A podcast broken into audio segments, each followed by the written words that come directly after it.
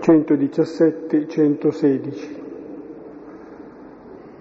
Un brevissimo salmo è come un grido, però la preghiera è anche un grido che può articolarsi, può svilupparsi, svolgersi. È un invito a lodare il Signore.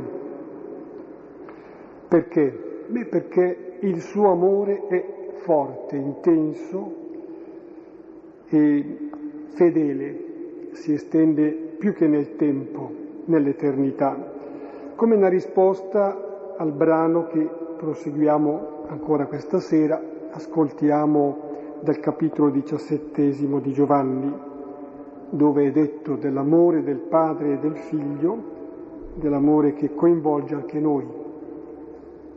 Ecco, la salvezza è la fede, è conoscere questo amore, sperimentare questo amore. Siccome il salmo che abbiamo pregato è molto lungo, aggiungo qualcosa anch'io. E questo salmo, che è un po' il compendio di tutti i salmi, inizia con la parola lodate. Circa la lode, voi ricorderete che nel libro di Giosuè, al capitolo decimo, credo al versetto 12, durante una battaglia stava tramontando il sole e Giosuè dice fermati o sole. Ecco, in realtà la traduzione non è fermati o sole, notano i rabbini, è taci o sole, taci. E allora non venne la notte. Perché? Perché il sole, cosa fa il sole? Canta la gloria di Dio. E se tace non ha più la forza di andare avanti e si è fermato lì perché è il cantare la gloria di Dio, è il lodare la forza del creato. Lodare vuol dire essere contenti. È la gioia che Dio sia Dio la forza di tutta la creazione. Dove manca questa gioia tutto si blocca. E allora dicendo sole taci e si è bloccato tutto l'universo, è rimasto lì fermo il sole, allora ha potuto continuare ciò che stava facendo. Ecco, poi il sole ha ripreso a cantare la gloria di Dio e ha potuto andare a dormire tranquillo. Ecco, questo lodare Dio fa sì che la nostra vita sia un paradiso perché la lode è essere contenti. Se sono contento che Dio sia Dio, fossi anche all'inferno, sarei in paradiso. Sono contento che Dio è Dio. Il contrario della lode è l'invidia, fossi anche in paradiso e invidiassi Dio perché è così grande e io così piccolo, sarei all'inferno. Quindi è importante la lode. Gioire che Dio sia Dio è il fondamento della preghiera e di ogni relazione vera. Sei contento che l'altro sia quello che è. E Dio chi è? È amore forte, più della morte, è fedeltà che dura in eterno al di là della vita. Ecco, questo è il perché della nostra gioia ed è ciò che vedremo anche questa sera. Abbiamo visto la volta scorsa i versetti, soprattutto bene 6, 7 e 8 del capitolo diciassettesimo, dove Gesù racconta la sua opera che ha compiuto che è stata quella di manifestare il nome di Dio, il nome di Padre, tutta l'azione di Gesù è farci capire che Dio è nostro papà e che nostro papà è Dio. Padre vuol dire origine, ma anche destinazione,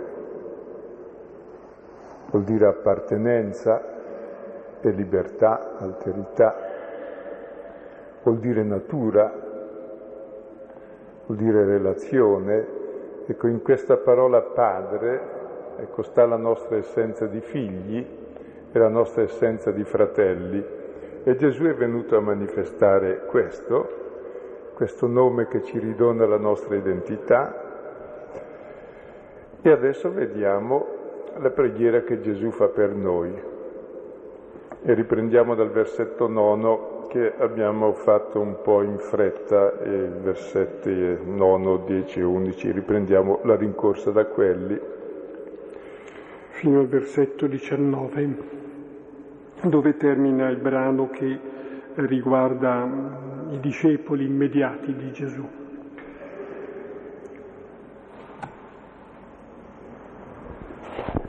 Io per loro chiedo, non per il mondo chiedo, ma per coloro che mi hai dato, perché sono tuoi e le cose mie tutte sono tue e le tue mie. E sono stato glorificato in loro. E io non sono più nel mondo, io vengo da te ma essi sono nel mondo. Padre Santo, custodiscili nel tuo nome ciò che mi hai dato, affinché siano uno come noi. Quando ero con loro io li custodivo nel tuo nome, ciò che mi hai dato, e li conservai e nessuno di loro si perse se non il figlio della perdizione, così che si adempisse la scrittura. Adesso vengo da te e di queste cose parlo nel mondo, affinché abbiano la gioia, quella mia, completa in se stessi. Io ho dato loro la tua parola e il mondo li odiò perché non sono dal mondo. Non chiedo che li levi dal mondo, ma che li custodisca dal maligno. Dal mondo non sono come io non sono dal mondo. Santificali in verità, la tua parola è verità. Come mandasti me nel mondo, anch'io mandai loro nel mondo e per loro io santifico me stesso affinché siano anch'essi santificati nella verità. Ecco, questa sera vediamo Gesù che prega, che prega per i discepoli. Ecco, il primo punto è la intercessione sua per noi e non per il mondo cercheremo di capire cosa significa. Il secondo aspetto è, è cosa chiede per noi. Ecco, chiede il dono dell'unità, essere uno tra noi come il Padre e il Figlio sono uno tra loro. Quindi il secondo tema è dell'unità. Quest'unità è la salvezza dell'uomo e delle sue relazioni, allora c'è il tema della salvezza e della perdizione di Giuda che viene ripreso e cercheremo di capire. Ecco, il fine poi dell'unità e della salvezza cos'è? È la gioia, perché noi siamo contenti. Il corollario di chi vive nell'amore, nell'unità e nella gioia è che finché sta nel mondo c'è un po' di contraddizioni, perché il mondo ama ciò che è suo e odia ciò che non è suo. E ciò che dà gioia, che dà unità, che dà amore, che dà libertà non è molto gradito, quindi l'abbiamo già visto nel capitolo sedicesimo, c'è l'odio del mondo, e allora Gesù continua la sua preghiera dicendo che in questa situazione i discepoli vengono confermati e santificati nella verità, nella verità dell'amore fraterno. Quindi ci fermiamo con calma, un po' come abbiamo fatto le volte scorse, mettendo la lente di ingrandimento sui vari aspetti di questa preghiera. Poi quando siete stufi di sentirla spiegare, spero presto, dite basta e passiamo altrove, perché questa, l'ho detto già dall'inizio, non va spiegata, va solo ripetuta all'infinito, fino a quando diventa chiaro in noi ciò che dice, perché parla un linguaggio molto elementare. E dicevamo appunto che la nostra spiegazione vuole essere solo un richiamo a queste parole in modo che non ci passiamo sopra troppo facilmente, perché queste parole sono il testamento di Gesù ultimo, il grande dono, ci apre il suo stesso rapporto con il Padre. e quindi ci rivela la nostra identità di figli e di fratelli. E queste parole di Gesù prima della passione sono la forza che lui ha per affrontare il grande mistero del dono di sé, dell'amore, e sono anche il frutto di questo dono che noi riceviamo.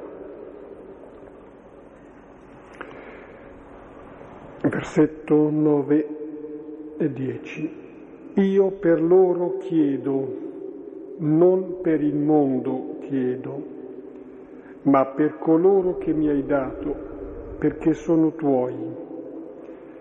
E le cose mie tutte sono tue, e le tue mie, e sono stato glorificato in loro. Ecco, la volta scorsa vedevamo che Gesù chiede, cioè prega, non per il mondo,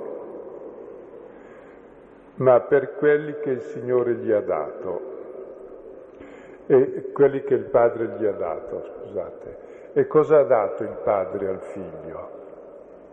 Ha dato tutta l'umanità come suoi fratelli, quindi Gesù prega per tutti gli uomini.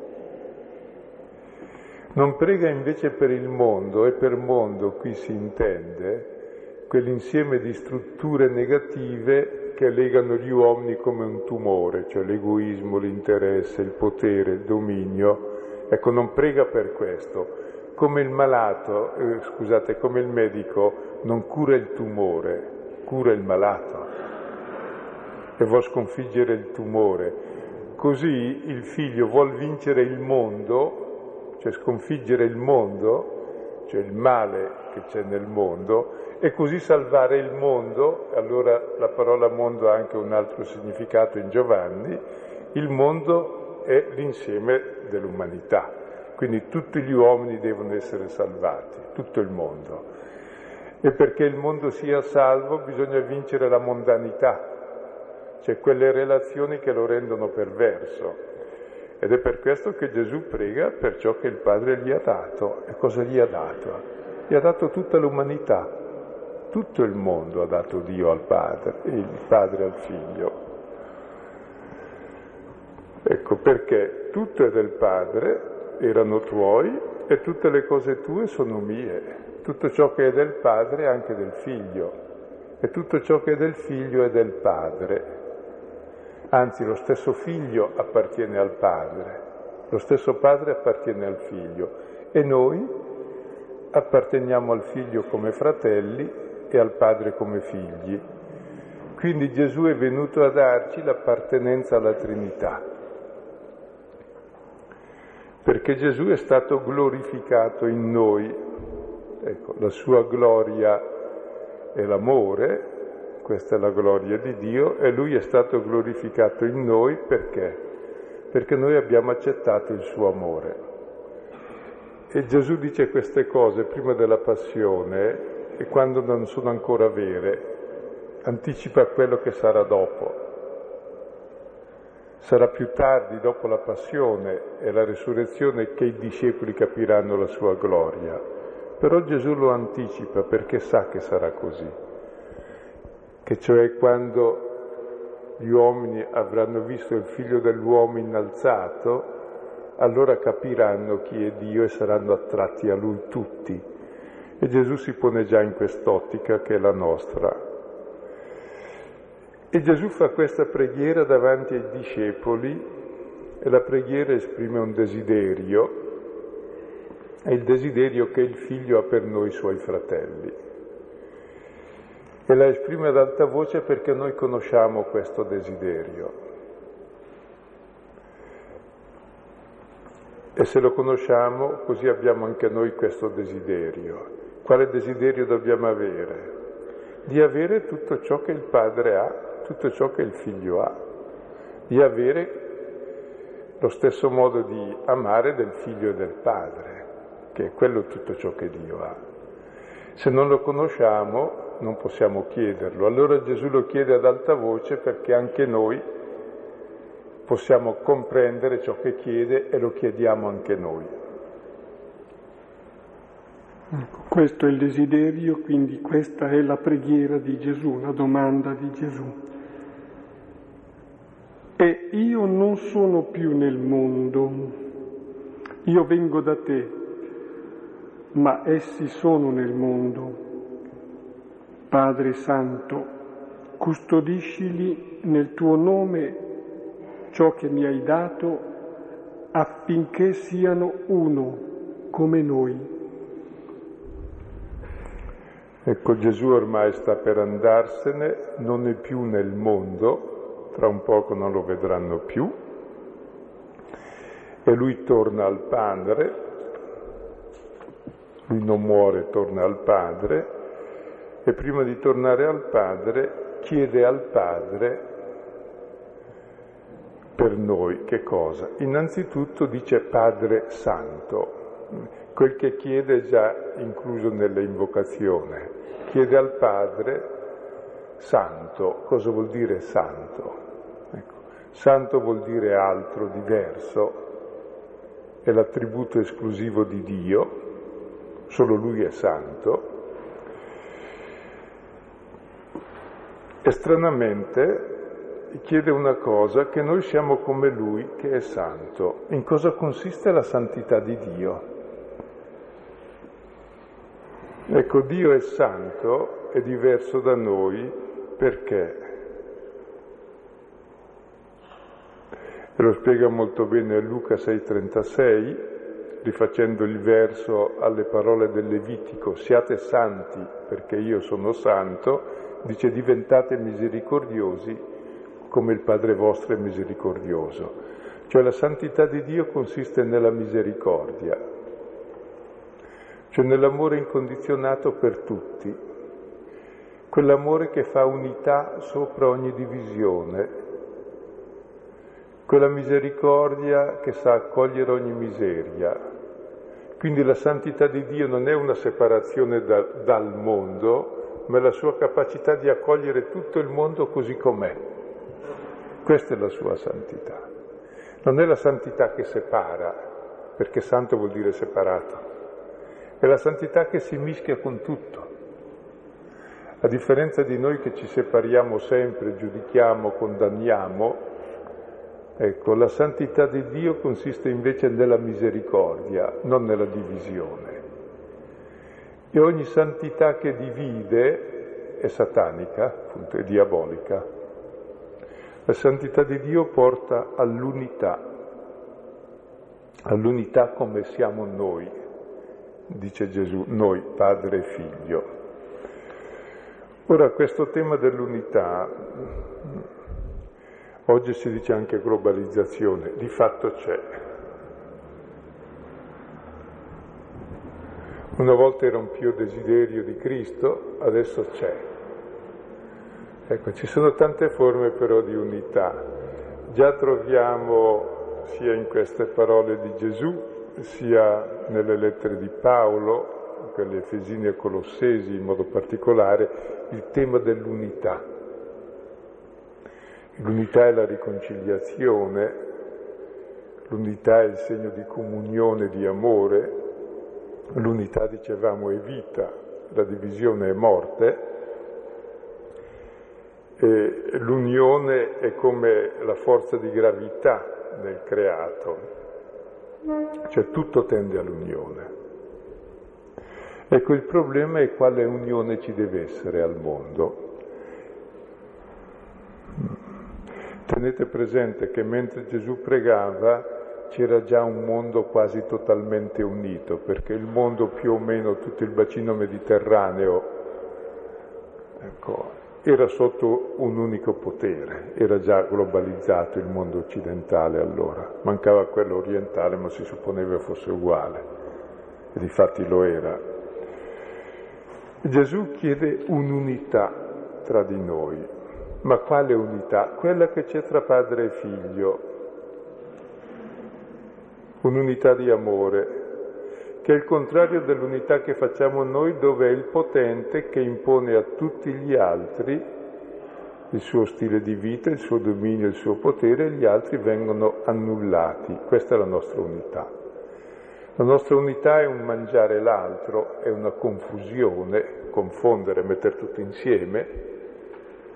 Ecco, l'unità invece che propone il Signore è l'unità nella differenza, nell'alterità.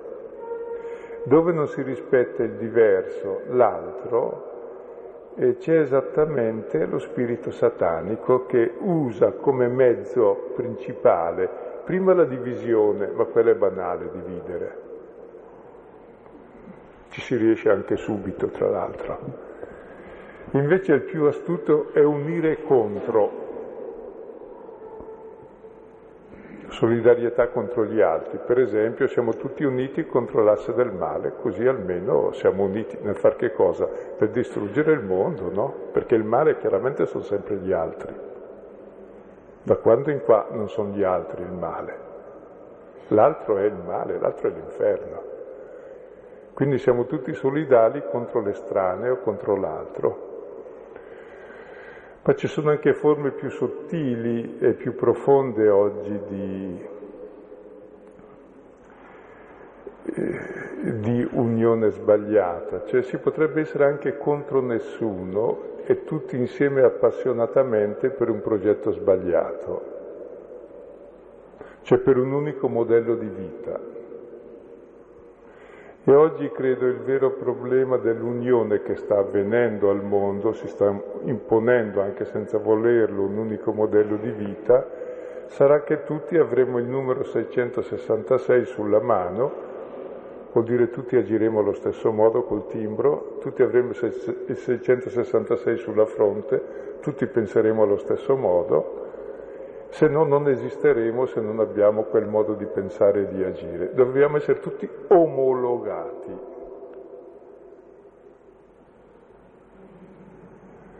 Ecco, questo è il numero della bestia, già previsto. Cioè, la globalizzazione è inevitabile, l'uomo è fatto per essere in comunione con tutto e con tutti Dipende se la globalizzazione è sotto il principio del rispetto dell'alterità, quindi di tutte le differenze che vengono accolte, o sotto la soppressione di tutte le alterità. Siccome sono tutti uno diversi dall'altro, sono tutti altri rispetto all'altro, vuol dire la soppressione dell'umanità dell'uomo. Quindi quando si parla di unione si parla di qualcosa di molto grosso, unione come noi siamo uno. Non è che il padre mangia a colazione il figlio per essere uno con lui, è che ama il figlio e lo fa diverso da lui proprio nel suo amore e resta totalmente altro e viceversa.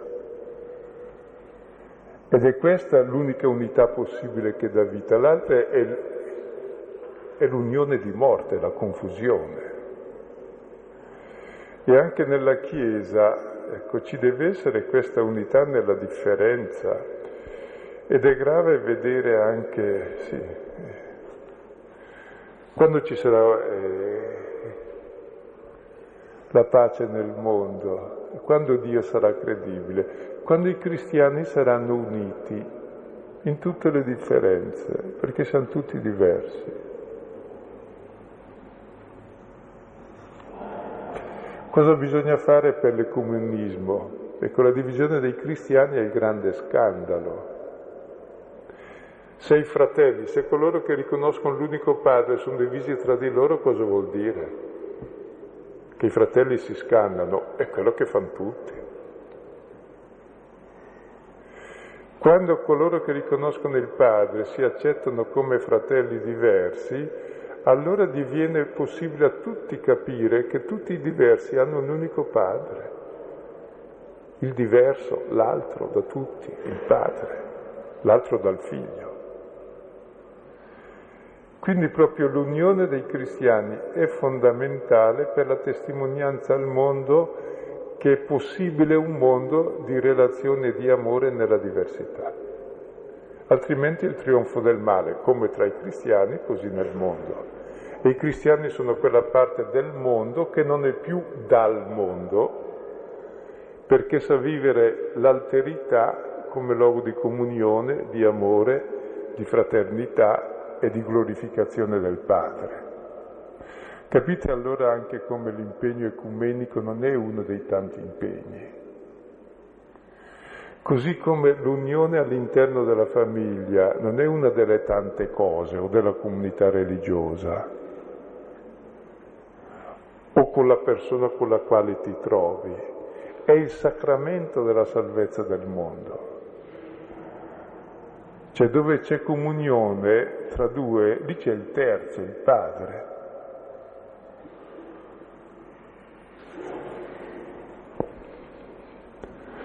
Ed è il dono che Gesù chiede.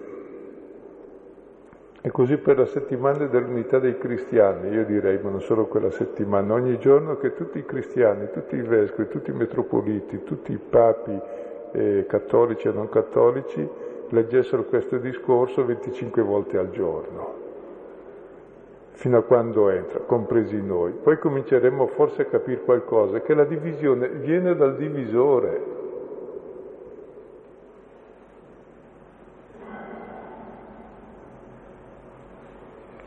ma per motivi giusti, sempre.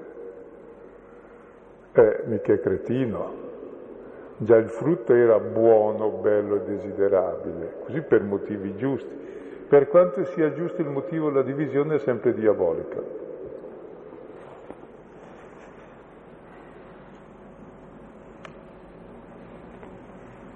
Se poi le divisioni sono dovute a fatti storici, culturali, a gioco di prestigio, come sempre alla fine, che deve prevalere la mia idea, il mio modo di pensare, vabbè, chi l'ha detto? Il mio modo di pensare è un modo. Come puoi fare un'operazione in un modo o in un altro, purché tu la faccia. Cioè dobbiamo imparare molto a relativizzare il nostro modo di pensare, a non confonderlo con la realtà, se no sono i matti che confondono le idee con la realtà. E siamo abbastanza matti in questo tutto, ognuno pensa che la sua cultura, il suo modo di pensare sia l'assoluto. No, calma. Comunque pensi un sasso è diverso che riceverlo in testa, vedi che la realtà è diversa, quindi eh, eh, distingui almeno le cose fondamentali, l'idea dalla realtà. E la realtà è molto più ricca. Un sasso può avere molti, molti spigoli, quando lo prendi ti accorgi. Ecco, allora capire eh, questo grande mistero che deriva proprio dall'umiltà dell'uomo che diventa modesto, capisce non avere la verità in tasca, non dottrina cose evidenti su cose che ignora, e capisce che l'unico modo per capire è l'amore che fa capire la realtà, perché crea comunione, crea comprensione. E c'è un modo di capire diabolico che è tipico, eh, ma riesce sempre. Cioè, quando si vede una persona l'abbiamo già classificata, contraddistinta, messa lì con l'etichetta e uccisa e messa sotto uh, formalina. Ecco, la tendenza è quella, così l'abbiamo in mano perché è così. E invece no, è il mistero di Dio l'altro. Il Vangelo che abbiamo letto ieri, il carcerato, l'immigrato, perché sono persone oneste, i carcerati si pensa. Potrebbero essere più di chi è fuori, però se, se è dentro è perché ha fatto qualcosa. Il forestiero, il nudo, l'ammalato, l'affamato, sono il Signore.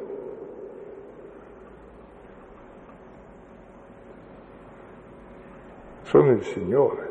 Oggi è San Martino, eh, è quello che ha riconosciuto il Signore ed è il primo canonizzato nella Chiesa che non è martire, perché il vero martirio, la vera testimonianza eh, del Padre è proprio riconoscere il figlio negli ultimi fratelli. Ed è questa l'unione che propone Gesù. E Gesù stesso, per essere unito a tutti, si è fatto ultimo di tutti. Addirittura si è fatto maledizione e peccato, perché ogni maledizione e peccato fosse presenza di Dio e comunione con Dio, e nessuno venisse escluso. E Gesù ha amato con l'amore che ha presso il Padre fin da prima della fondazione del mondo, ha amato ciascuno di noi con l'amore che il Padre ha per lui, perché il Padre ama noi con lo stesso amore col quale ama il Figlio, ciascuno di noi di amore eterno. Ed è entrare in questo grande mistero che ci immerge in Dio, in quel grembo unico che contiene tutti e fa di noi un'unica cosa, tutti nella differenza e nell'esistere così come si è creando comunione tra tutti noi. Quindi questo è il tema dell'unità che comunque verrà ripreso la volta prossima, ampliato. Quando ero con loro, io li custodivo nel tuo nome, ciò che mi hai dato, e li conservai e nessuno di loro si perse se non il figlio della perdizione così che si adempisse la scrittura. Questo versetto è un po' ostico da capire, no?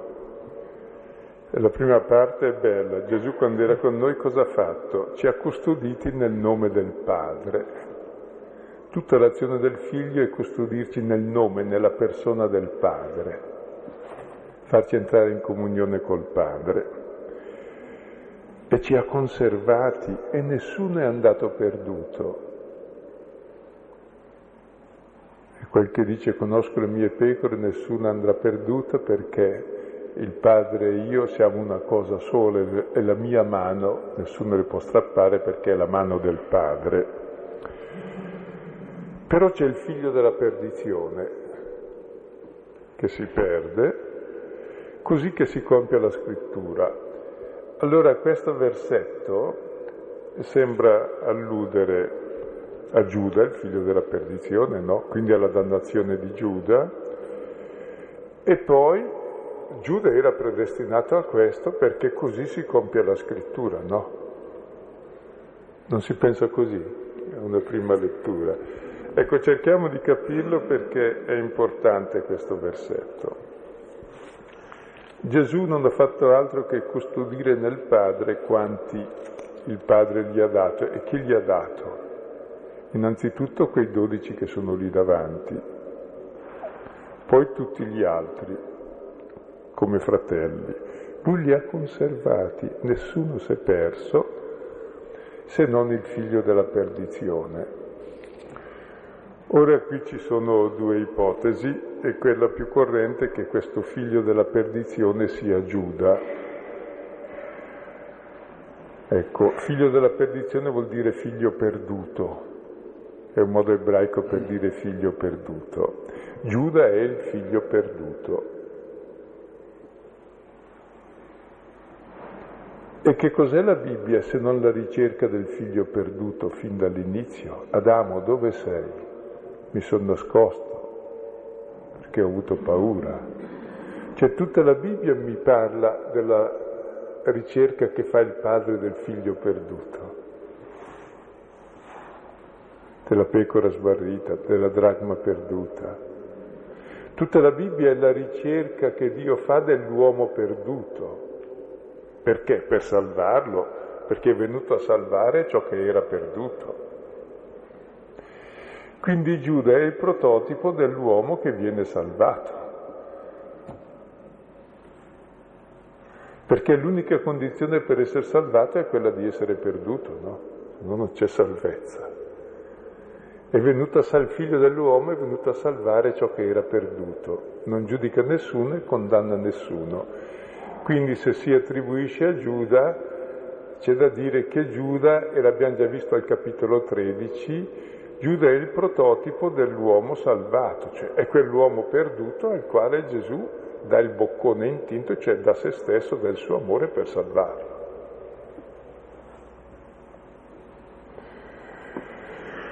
Così si compie la scrittura, che è ancora un'allusione a ciò che aveva già citato precedentemente eh, parlando del tradimento di Giuda, che nel tradimento di Giuda si compie la scrittura, cioè cosa si compie? La grande promessa di Dio che ama l'uomo in modo incondizionato, fino a darsi in boccone a colui che lo tradisce. Così si compie la scrittura e si glorifica Dio. Cioè Dio fa conoscere il suo amore incondizionato e assoluto. Quindi se il brano, come è probabile, si riferisce a Giuda, va inteso alla luce di tutto il capitolo 13 e di tutto quanto Gesù ha già detto nell'ultima cena sull'argomento. E qualche autore invece pensa, anche con buone ragioni, che questo figlio della perdizione, come c'è in 2 Tessalonicesi 2 e 3, viene, è Satana chiamato il figlio della perdizione, l'avversario. E anche nel Vangelo di Giovanni il principale imputato del tradimento di Giuda non è Giuda, ma è Satana che è entrato in lui, Satana che è il capo di questo mondo, Satana che aveva già nel suo cuore che Giuda tradisse, è colui che insidia l'uomo per farlo cadere e dà facilmente buon gioco perché l'uomo è ingannato fin dal principio. Quindi questo figlio della perdizione potrebbe essere anche Satana. Ecco, vale, vale anche qui lo stesso ragionamento. Satana è figlio anche lui, perduto.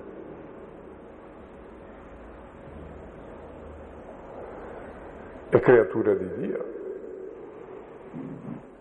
E in quanto tale è amato infinitamente come ogni creatura di Dio. E anche in noi si compie la scrittura. La scrittura è l'amore di Dio per ogni creatura. Quindi alla luce di tutto questo grande mistero che va letta questa affermazione, alla luce del mistero di Dio, che è veramente il grande mistero della gloria, che anche nel male Dio vince attraverso l'amore e lì si manifesta come Dio, come gloria assoluta.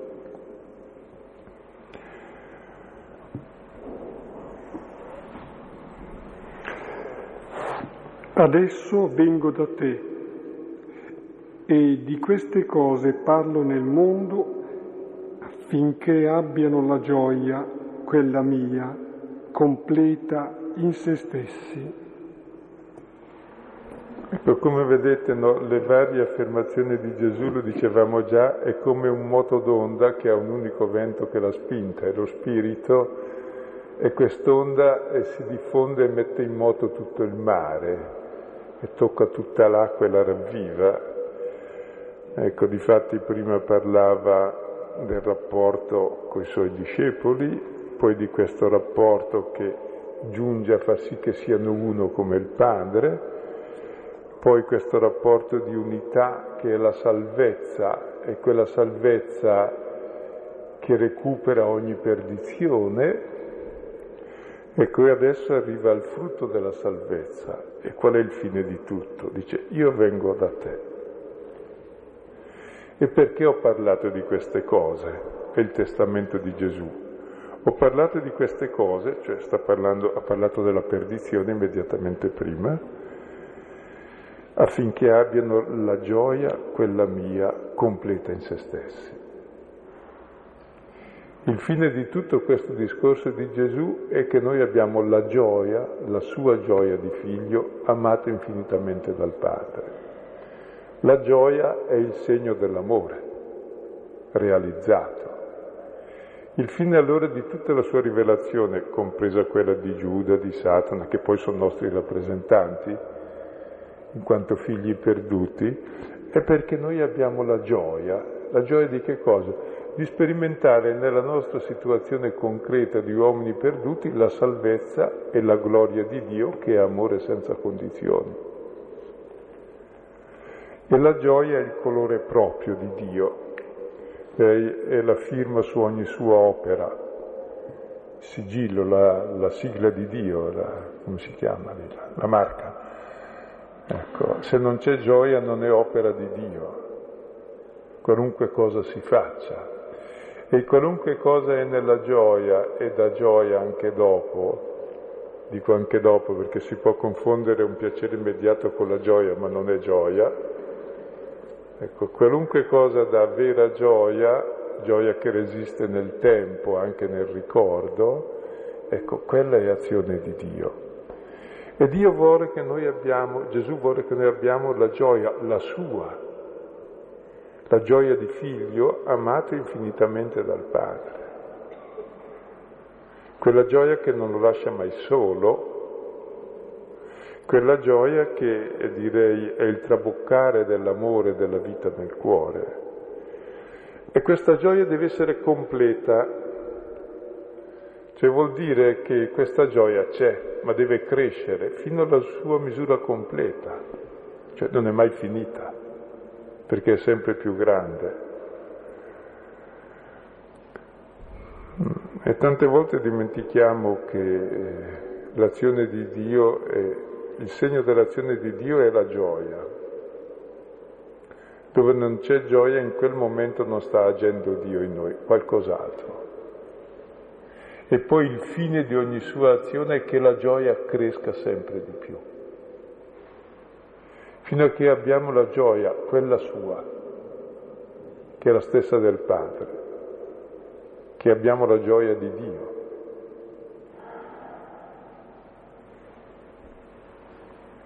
A un'espressione si può riferire che è come una premessa e una conferma di questo. È in Neemia, capitolo ottavo. La gioia del Signore è la nostra forza.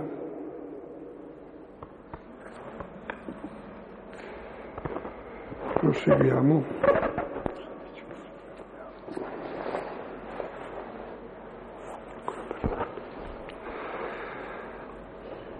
Io ho dato loro la tua parola e il mondo li odiò, perché non sono dal mondo.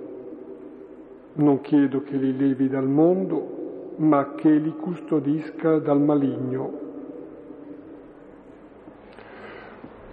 Ecco, Gesù dice che ha dato a noi la parola del Padre e la parola del Padre è il Figlio, c'è una sola parola il Padre, il Figlio. Quella parola che però vedremo sono tante parole, perché il Figlio è amato infinitamente dal Padre e la parola del Figlio è l'amore del Padre e dei fratelli, rivela questo.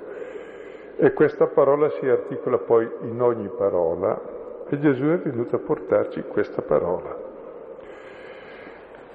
E avendo portato la parola dell'amore, l'abbiamo già visto nel capitolo eh, 16, c'è l'odio del mondo, cioè l'amore è odiato. Il grande mistero, la tenebra odia la luce. L'egoismo ama ciò che è suo, ama l'egoista, ci litiga insieme, ma odia chi ama. Va bene, questo è da mettere in conto. Questo odio è dovuto alla non conoscenza dell'amore. Solo quando l'odio sperimenta un amore più forte di ogni odio, allora anche l'odio si disarma e allora anche la tenebra diventa luce, perché dove entra la luce anche la tenebra diventa luce. E la luce di Dio è proprio l'amore più forte dell'odio. Allora l'odio non è che ostacoli l'amore, l'odio è il luogo dove l'amore è chiamato a essere più forte.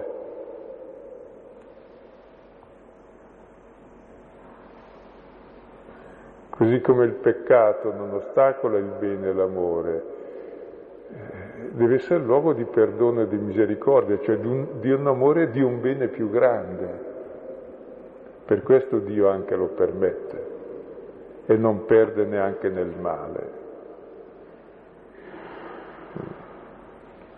Non è che Dio il male gli piace o lo programmi o, o gli vada bene, no, gli va molto male e neanche lo sopporta, eh, lo tollera nel senso etimologico, lo porta su di sé. E tutto il male che c'è al mondo e che facciamo al mondo va su Dio direttamente. Tutto il male che facciamo ai poveri, alle vittime, ai forestieri, cioè, ai bimbi, agli ultimi, è fatto a Dio, l'avete fatto a me. Quindi non è che Dio sia connivente col male, lo sente, tutto il male del mondo tocca il cuore di Dio. Tutto l'odio del mondo lo porta addosso a lui. E lui vince tutto questo male, tutto questo odio, perché il figlio amato infinitamente dal padre, amando i fratelli con lo stesso amore del padre. E proprio così vince il malvagio, il maligno, corrisponde alla richiesta del Padre nostro, liberaci dal male o dal maligno, è l'ultima richiesta, che quel maligno che ci divide tra di noi e ci impedisce di conoscere l'amore del Padre e del Figlio.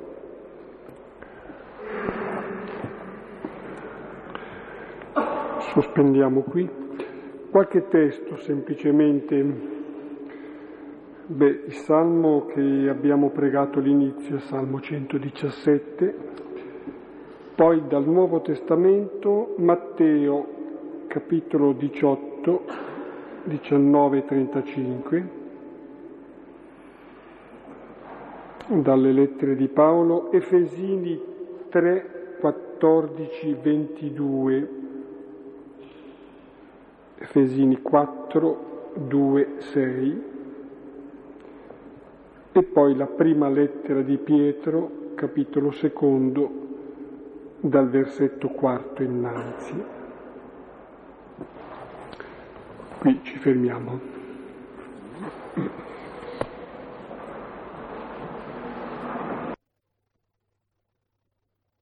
E in parte anche l'Antico Testamento, ma in particolare il Vangelo.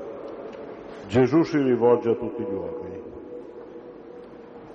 e tu prima l'hai anche ricordato, di quel mondo, di quell'Occidente che allora era conosciuto. Ma gli altri, noi sappiamo che c'erano gli altri, milioni di cinesi, milioni di indiani, originali dell'America del Nord e dell'America del Sud, Fermiamoci con la geografia, sì, poi. No, era solo per... Perché sono tante nazioni. Sì. Per dire che questi il messaggio lo ricevono quando va bene 1500 anni dopo e alcuni magari preceduto dai fucili spagnoli. Io mi domando come può essere un messaggio dato contemporaneamente a tutti in realtà ha escluso, ha escluso milioni di uomini per 1500 anni. Sì, dove... E ti pongo un'altra domanda, gli egiziani, e qui mi rifo l'Antico Testamento e non è materia sì. di stasera, sono figli di che Dio? Ecco, adesso non rispondiamo a tutte le domande, però, ecco, perché ogni volta se no si comincia dalla storia di Adamo e Eva, e comunque tutti siamo figli di Dio, però c'è un dato fondamentale che Dio non usa i mezzi di telecomunicazione e parla a tutti, diffondendo. Ha già parlato a tutti nel cuore, mettendo nel cuore di tutti il desiderio dell'amore, della felicità e della fraternità. Questo basterebbe a tutti per salvarsi. Poi tutti continuiamo a scannarci, allora ho cominciato a dire al più vicino, ascolta per favore, piuttosto di scannare, lasciati scannare tu. E dillo anche all'altro che è meglio far così. E questo si diffonde secondo la testimonianza e la libertà dell'uomo. E non ha usato i mass media per imporre a tutti un modello, questo lo facciamo già noi, ha usato il modello modesto del passaparola, passatestimonianza. Non ne ha trovato uno migliore ancora. Capisce? È, è, il grande mistero come Dio si serve davvero dell'umanità dell'uomo e non la opprima con dei mezzi di comunicazione che impone a tutti un modello di pensare. Questo è quel che facciamo noi.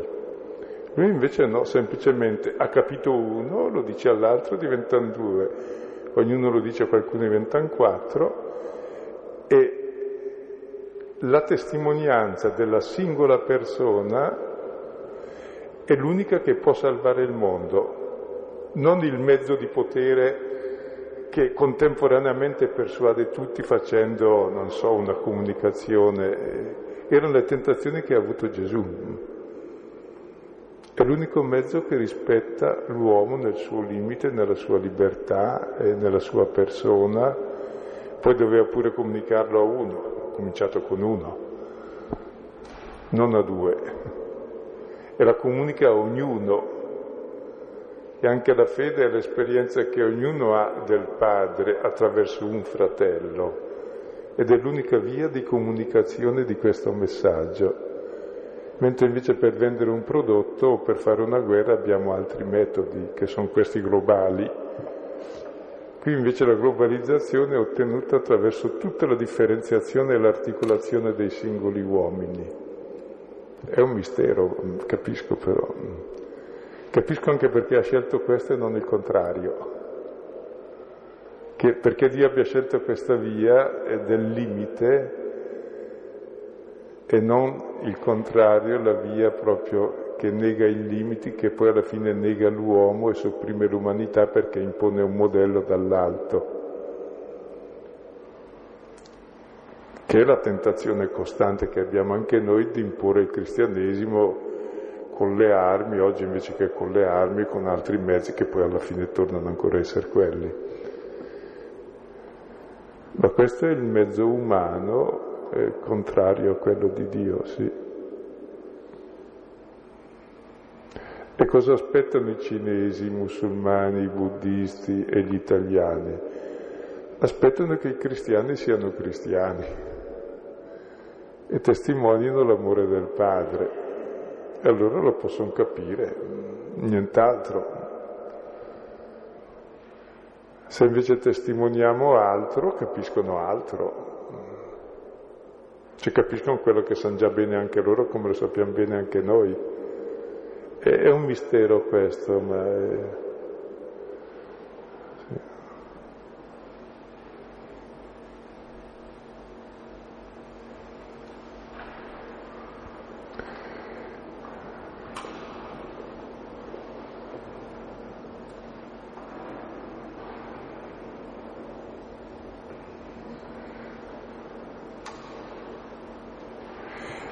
credo che sia anche, mentre qualcun altro alza la mano, che sia l'unica arma vincente per salvare l'umanità dell'uomo, eh? questa via che passa attraverso le persone, perché c'è già nel cuore di ogni persona quella verità che la testimonianza dell'altro risveglia.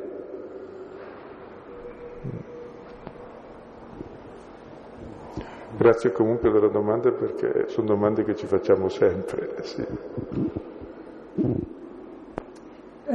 Io volevo mm, approfondire quella cosa eh, sul eh, peccato eh, che richiede la grande misericordia ehm, per vincerlo e ehm, volevo approfondire questa cosa perché mi ha colpito molto come eh, una possibilità mh, mm, di uscire da un tunnel nel quale mi trovo adesso, ehm, di superare degli atteggiamenti ipocriti. Um, faccio la domanda ancora più completa di quello che mi è venuto fuori uh, questa sera. Um, Gesù si scaglia contro gli ipocriti, li odia profondamente uh, e poi muore per questi ipocriti. Allora, che cosa c'è di buono per cui si deve morire per un ipocrita? Um, la misericordia, Ecco, forse mm, puoi aiutare un pochino a completare questo. Beh, così eh, credo che risulti abbastanza chiaro dal Vangelo eh, che Gesù smaschera gli ipocriti, ma non per il gusto di smascherarli, perché togliendo la maschera diventano persone figli di Dio come sono. Quindi è contro le maschere non contro le persone. E il male è una brutta maschera che abbiamo addosso e parla contro il male, questo sì. Ecco, e quando anche fa le personificazioni, cioè eh, guai a voi ipocriti, farisei, ahimè per voi, eccetera. Ecco, sono personificazioni, non è che sia la persona con cui se la prende, ma il male che quella, quella persona rappresenta. Mm. E per questo si capisce che dà la vita per i farisei, che siamo noi, per i peccatori che siamo noi, per salvarci dal peccato e dall'ipocrisia. Ora, poi come possiamo noi avere questa misericordia quando riconosciamo il male che uno ci ha fatto, no? Non è facile. E difatti Luca, che è saggio, non dice siate misericordiosi come si traduce qualche volta, ma diventate. Eh, si impara a diventarlo un po' alla volta chiedendo al Padre di conoscere l'amore che Lui ha per noi e poi una cosa anche capisco, che faccio fatica a perdonare quando uno mi fa un torto, ma la mia fatica a perdonare è peccato mio. È un peccato mio, più grande di quello che ha fatto lui facendomi un torto. Lui mi ha fatto un torto magari a ragione o per reazione o che io che non riesco a riconoscerlo come figlio di Dio, in quel momento lo uccido come figlio di Dio e nego la fraternità, ci uccido anche me. Quindi per sé la negazione di misericordia eh, mi toglie da Dio e per questo la chiedo quando vedo che ne manco. Ma è, è, è mancanza mia il non riuscire, non mi colpevolizzo eh, perché dico so che è così. E chiedo a Dio questo dono di averla. Ed è molto bello la parabola dei 10.000 talenti che racconta Matteo alla fine del capitolo 18, che se uno ha un debito di 300 danari con un altro, che poi è il salario di un anno, di 100 danari scusate, quindi molto di meno, di mezzo anno, di un terzo d'anno, ecco, i... per perdonare quel debito devo ricordare che a me sono stati condonati 10.000 talenti, che sono, non ricordo più la, la cifra perché è enorme, ecco, sono circa 5 chilometri di carri, eh, di camioncini carichi d'oro. È il debito che Dio mi ha condonato, cioè Dio cosa mi ha condonato? Mi ha condonato ciò che avevo buttato via, cosa avevo buttato via? Avevo buttato via me come figlio, lui come padre, il tesoro infinito, l'amore infinito di Dio. E Dio me l'ha perdonato, donato di nuovo in modo più profondo. E se io vivo di questo perdono, di questo amore così grande, di questo capitale, allora posso assorbire anche così quei cento danari di debito senza andare in bancarotta però ricordandomi di questi 10.000 talenti. Tra l'altro l'unione è possibile nella diversità e quella va accettata anche nel peccato che diventa oggetto di misericordia e non di condanna. Chi pecca, chiaro, il peccato invece è oggetto di condanna, perché fa male al peccatore non perché serve a me per condannare lui.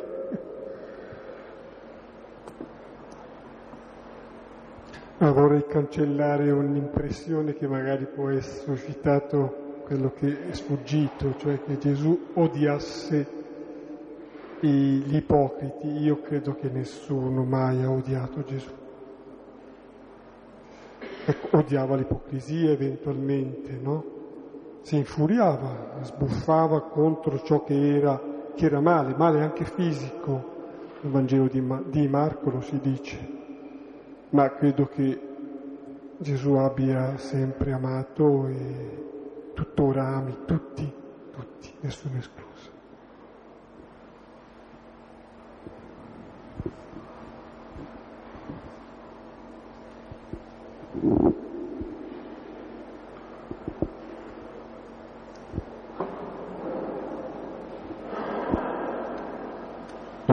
Questa era una domanda che le volevo fare la settimana scorsa, però finì il tempo e non ebbi la possibilità. Lei parlò a un certo punto di entrare in se stessi. Ecco, io volevo capire innanzitutto come si entra in se stessi e secondo, e forse la cosa più importante, eh, cosa significa veramente entrare in se stessi. Grazie.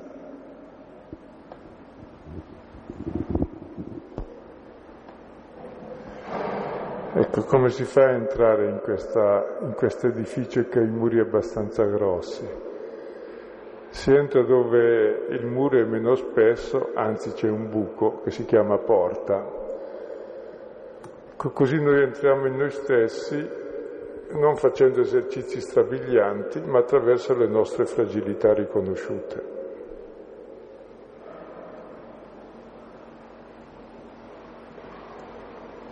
E in queste fragilità riconosco la mia umanità, sono uguale a tutti, e lì o mi dispero e mi sparo o sperimento la misericordia e l'accettazione, che è molto meglio. Quindi entrando in me stesso, nelle mie ferite, nei miei limiti, incontro Dio proprio lì. Ci sono, capisco, anche altri metodi di entrare in se stesso più complicati, e questo è accessibile a tutti. Sì. E Ignazio suggerisce come metodo per entrare in se stessi l'esame particolare, che consiste in questo. Ognuno di noi ha un punto debole che conosce bene, se no glielo dice il primo che passa perché gli altri ci vedono bene. Ecco. E magari ritengo che sia una mia virtù quel, quel difetto. Ecco, se io esercito la vigilanza su quello, un po' alla volta mi accorgo che entrando per, vi, per vigilare in fondo in me stesso su quel punto, e mi accorgo che poi comincio a vedere tante altre cose, come uno che sta sveglio di notte perché pensa che arriva il nemico di lì e intanto sta sveglio e sente cantare l'usignolo, sente dei rumori, sente il cinghiale, comincia a sentire un'infinità di cose che non sapeva che ci fossero. Così uno comincia a percepire il mondo interiore proprio vigilando su un punto mm, che gli dà fastidio. Percepisce che c'è tante altre cose, che c'è nel suo cuore tutto il mondo. Allora entrando in se stesso trova tutto e trova anche, e attraverso i propri limiti trova anche Dio come perdono, come amore, come accettazione questa è la via più semplice. Ecco. Poi so che ci sono anche tecniche raffinatissime per sollevarsi anche da terra, ma mi interessano di meno. Se uno riesce a farle, benissimo. Poi comunque batterà il sedere dopo quando scende. Mentre invece questo non ha controindicazioni e ti dà la santità di Dio che ti rende molto umano, cioè uguale a tutti. Non so se ho risposto anche in modo molto sommario. È una via per tutti. Breve nota. Non escludendone altre, eh? Prego. Una breve nota era che l'Ignazio di cui diceva familiarmente sarebbe come Sant'Ignazio negli esercizi spirituali.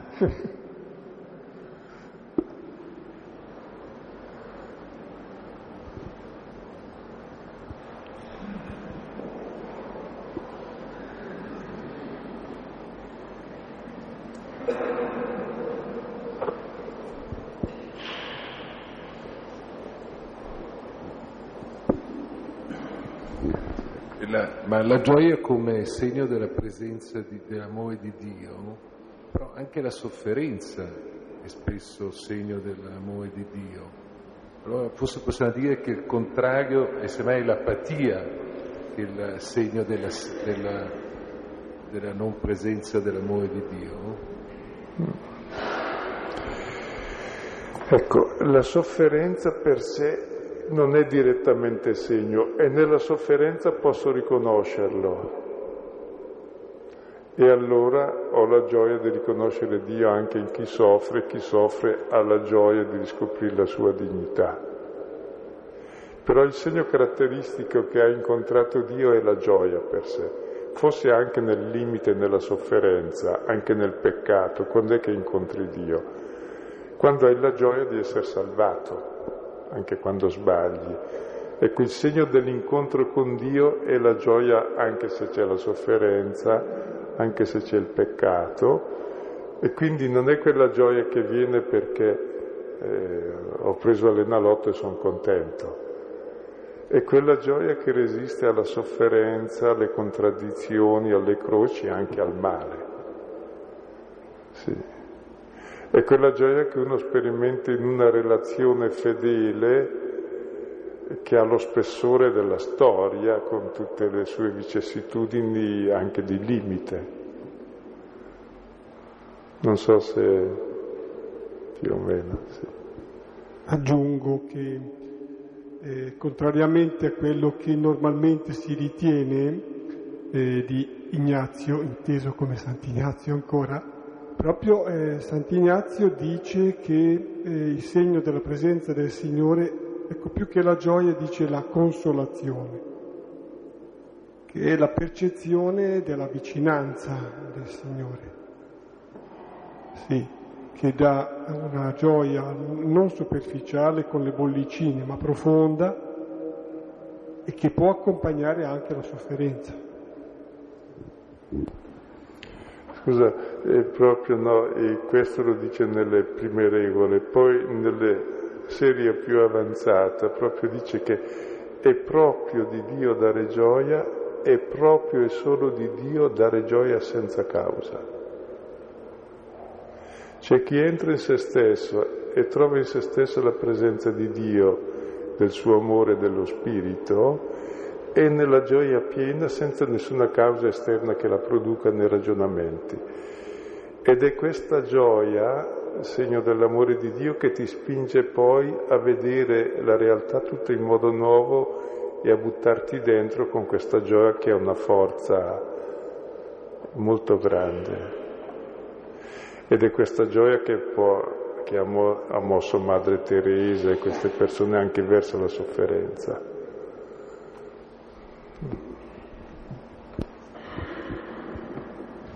Io stasera ho trovato soprattutto nella parte finale delle cose molto, molto belle,